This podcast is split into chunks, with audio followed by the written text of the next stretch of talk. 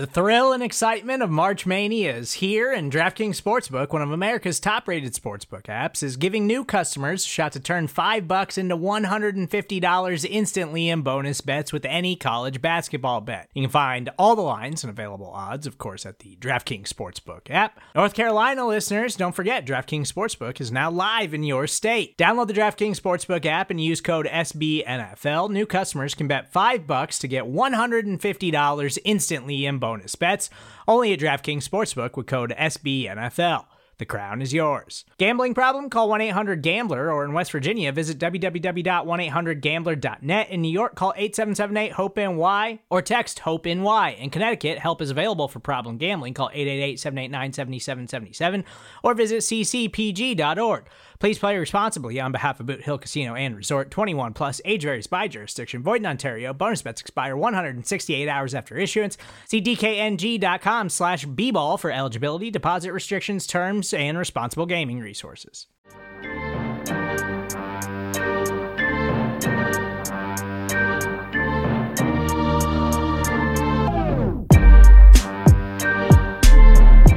Welcome in, folks, here on Big Blue Views YouTube page and audio lineup. I am Joe DeLeone, joined by Chris Pflum, and today we are bringing you some college football action as we have been doing every single Saturday. We typically will find a specific NFL draft prospect that we believe has the potential to be on the Giants' radar within the first two rounds. It could be a draft pick for the Giants, as well as previewing some games and sharing some other prospects that are playing this weekend in key matchups that you should be on the lookout for. So today we're going to be doing Derek Stingley, the LSU corner who ended his season early with a foot injury. He had a procedure on his foot. It sounds like he's probably not going to come back. There is some possibility from when I remember reading up on the injury that he could technically come back at the end of the season, but based on the fact that people are already saying that Ed Orgeron is probably going to be fired before the end of the season, there is also really not much to play for. So a guy like Stingley, get the procedure, start training is probably in, in the path for him. But Chris, here, Stingley is a, an interesting corner to watch. Six foot one, 190, was absolutely talented in his true freshman year during their national championship run, but has seen a bit of a regression over the past couple years. Not a complete fall off, but he has not really played up to that freshman year level. And I, I think part of it comes from the, the the injury issues that he's had over the past two seasons. Yeah, I, th- I think the injury issues are a big part of it, just because they're lower body injuries, and you know, for a cornerback, especially a cornerback who plays the type of coverages that Stingley does. You know, real aggressive press man, uh, getting in phase, running with receivers down the field, uh, really using his closing burst to slam the door shut. Uh, lower body injuries can be a problem. You know, they can kind of cut into the athleticism that they absolutely need to play that type of football. And also, I think there's also just regression around him as well, where LSU doesn't have that insane offense like they had in 2019 with Joe Burrow and with Joe Brady calling the, the offense. Yeah, they they took a step back last year.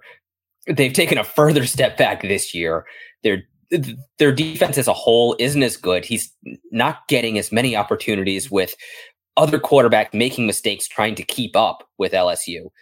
So I, I think it's kind of a mixture of things put together, but those are the two big ones. It also doesn't help that he's had, I think, three defensive coordinators in the last mm. three years. So his his defensive coordinator's first year took a, a, head coaching job, and I forget exactly where he went. But then Bo Pelini was fired, who was previously the head coach at Youngstown State, and he was a terrible defensive coordinator last year. Uh, and and now they have another guy, and if he stayed around for a fourth year, he would have had a fourth one in four years. So it has been a, a an ever turning cycle for that defensive coordinator spot, and you see the level of of different play in his first year where he was being utilized at the level that he was, you know, most effective. But here we are now where there is some speculation of if is he still that guy that I think everyone was saying he's a surefire top five pick. I don't think that it necessarily is the same because of those injury concerns. That doesn't mean he's not a good prospect, but kind of like what we saw with Grant Delpit a couple years ago, who was a safety for LSU, he took a step back because of some injuries and, and some things like that, but he still got drafted in the second round. He just got drafted way later than I think everybody anticipated. If we're looking past some some of that stuff though, Chris, and we're looking at the things that he does really, really well, I see a tall, long corner who is really good in man to man situations and overall has just such good ball skills and makes a lot of plays on the football. Yeah, he he has all of the traits NFL evaluators look for. Like you said, he's tall, long, about 6'1, 190 ish. We'll see how he measures in at the combine. Uh, occasionally, school listings kind of lie, but he was the former number one overall recruit in the country. And he's got quick feet, fluid hips. He's got the speed to keep up with just about any receiver he goes up against. Really good quickness. He can stay with most receivers through their routes. Uh, he gave up some catches to Devonta Smith last year when LSU played Alabama, but as everybody might might might yeah. do. and really watching that game, Stingley was in a good position on almost every single one of those catches where he was where Smith was his responsibility. It was really just a matter of Smith making some incredible catches and Mac Jones placing the ball really, really well. So I think he's got the skill set to still be a top five, top 10 pick. The question really does come down to what do his medical reports look like? How do how does the NFL feel about him long term? You know, is he going to be a guy where he looks great his rookie and sophomore years, and then the dings start to accumulate, and you know maybe his production and play decline as he gets towards that second contract. That I think is going to be the big question with regards to Stingley, because as far as his skill set as a press man corner, those guys are worth their weight in gold, and he absolutely has that. And he's got a lot of versatility too. He can play zone. LSU even lined him up at safety sub. So in that way, he almost reminds me of Jalen Ramsey. Yeah, I, I, can totally see a little bit of that. That Jalen Ramsey. I, I, like that you uh, you brought that up. But the and I think specifically that that aggressive style of play that you see from him, the the highlight plays that he makes, where he he almost rips the ball away from receivers. The thing that like every time I watched him pick off a pass, it was like oh no, why would you throw into that tight of coverage against Stingley? Like he's going to pick that off. It doesn't yeah. matter where you place the football. The dude is going to pick the ball off. You would need to be insanely precisely accurate to throw it over him. But his long arms and his mentality, I think, really gives him an advantage. The the good plays that Stingley makes are really freaking good. He can lock yes. dudes down and take the ball away. Yeah, and that is the kind of thing you want a a highly drafted corner to do. Now, I think the big question is yeah, this is a good cornerback class, or, or, at least it looks like it's going to be a good cornerback class. Uh, does what is what Stingley is able to do at the catch point, his versatility, his ability in press man coverage, his aggression, does that counter his injury concerns enough to beat out Andrew Booth or Kaiir Elam out of Clemson and Florida, respectively? Because th- those are two other really good cornerbacks and you know, even going down, Ahmad Gardner uh, out of Cincinnati. It, this is a really, really good cornerback class, and you can see teams maybe looking elsewhere if they're not 100% comfortable with Stingley's medical reports. And sadly, Chris, typically in in a draft cycle like this, you you do tend to see stuff like that. It's not like it's him and then 50 miles of crap and then another guy. There are other players that were in close contention for that number one corner slot in this class, good enough to be selected within the first 15 picks. Teams are always going to value guys that played a full season and have less medical concerns. So a guy like Andrew Booth and then uh, Kaiir Elam, they're going to have the advantage of playing and playing against high levels of talent to the point where it's it, they're just going to have more recent film and not having recent film can kill guys. We saw it just kill guys from the fact that players last cycle were healthy and because of covid they sat out and some people dropped because of that. And in this circumstance those injury concerns are probably going to weigh over stingley and it could honestly be a situation where the giants could seriously benefit from him maybe falling out of the first round because teams are so worried about that foot. That would be highly unlikely, but he's also somebody who could be available if they're willing to look past those injury concerns towards that the, Giants could draft towards the middle of the first round, depending on where where that second first round pick is for them. Which right now, based on the Bears, who are outperforming what we thought that they were going to do, it could be hovering hovering around that 15 spot. Yeah, that I think that Bears pick is going to loom large with some of the guys we cover in this podcast and I think it's also going to be really unpredictable because I just rookie quarterback. The, the Bears have a great defense, but Justin Fields, you know, I don't think even Justin Fields knows how he's going to play from week to week. He could have a great game or he could have a terrible game. So there's going to be a lot of variance with the Bears, and eh, that pick could be anywhere from you know the high teens to maybe once everything's all said and done, close to the top ten. Support for this show comes from Atlassian. Atlassian software like Jira, Confluence, and Loom help power global collaboration for all teams so they can accomplish everything that's impossible alone. Because individually we're great, but together we're so much better.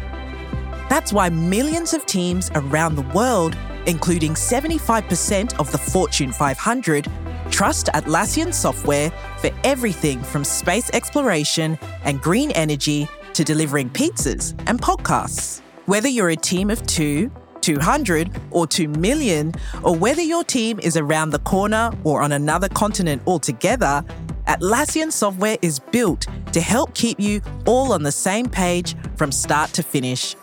That way, every one of your teams, from engineering and IT to marketing, HR, and legal, can stay connected and move together as one towards shared company wide goals.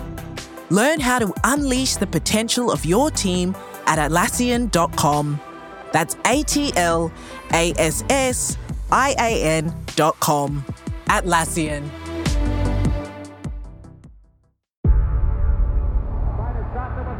Before history is written, it's played. Before it's frozen in time, it's fought one shift at a time. Before it's etched in silver, it's carved in ice. What happens next will last forever. The Stanley Cup Final on ABC and ESPN Plus begins Saturday. Yeah, there's a lot of variance that can happen, and, and it definitely help helps with the Giants' struggles that losing out on you know maybe having a or losing out on making the playoffs this year and having a rough year that they do have two draft picks to fix some of these holes. It might not make the most sense right now to draft another corner but when you're in the giants situation where some of these other edge guys might come off the board and some of these linemen might come off the board that second pick whichever one is the later one could instead be used to instead of specifically reaching on a need, but rather drafting best available to improve the quality of the roster. A guy like Stingley is going to boost your secondary, so we're always going to talk about players that are going to improve the team.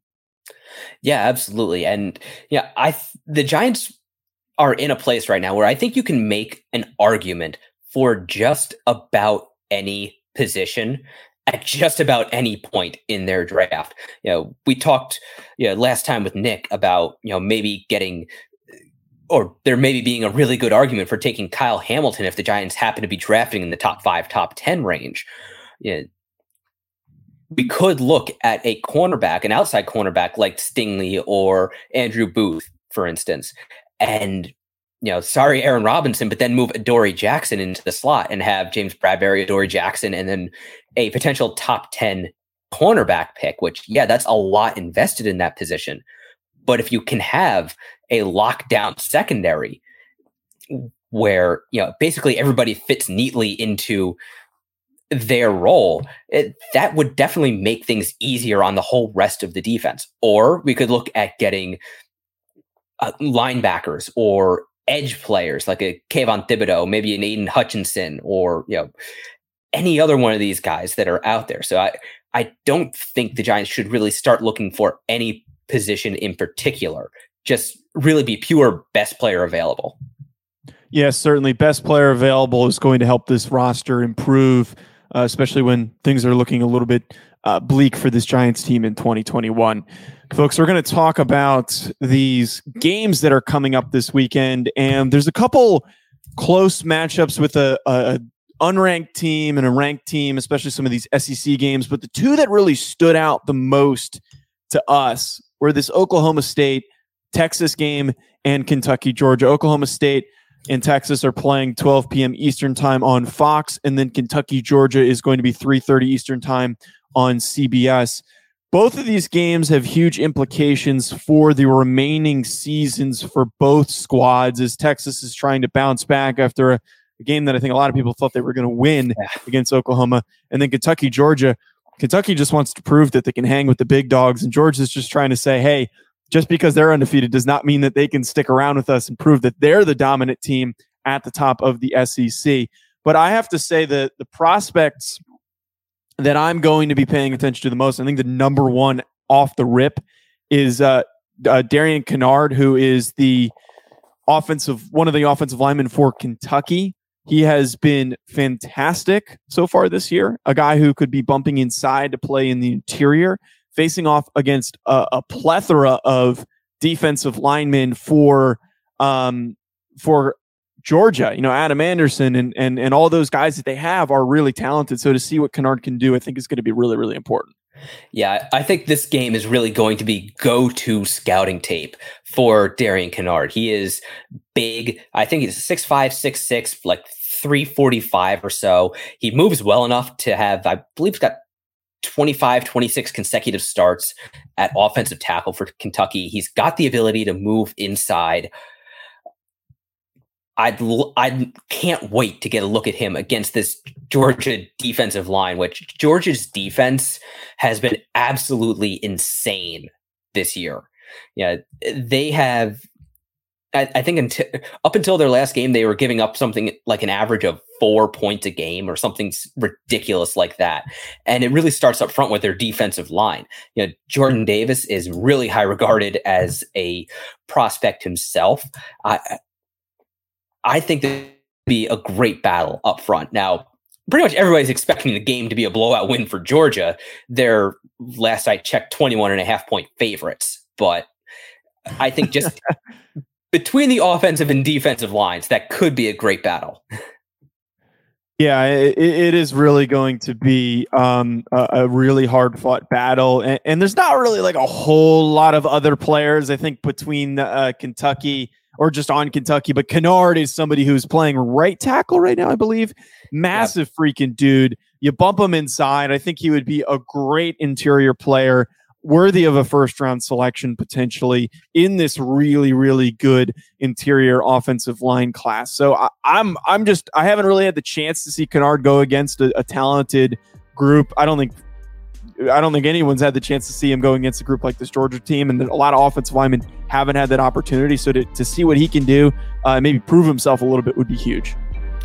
Yeah, that and that could, you know, considering the way the Giants' offensive line has looked, yeah, that could be a name to keep an eye on, and you know, maybe a name we'll be covering at some point pretty soon. Yep, certainly we'll keep him on our radar of people to go through. Uh, folks, thank you for tuning in to today's episode. That is going to be it from us. Be sure to hit the uh, subscribe button wherever you're listening. Stay tuned for our post game reaction to Giants Rams.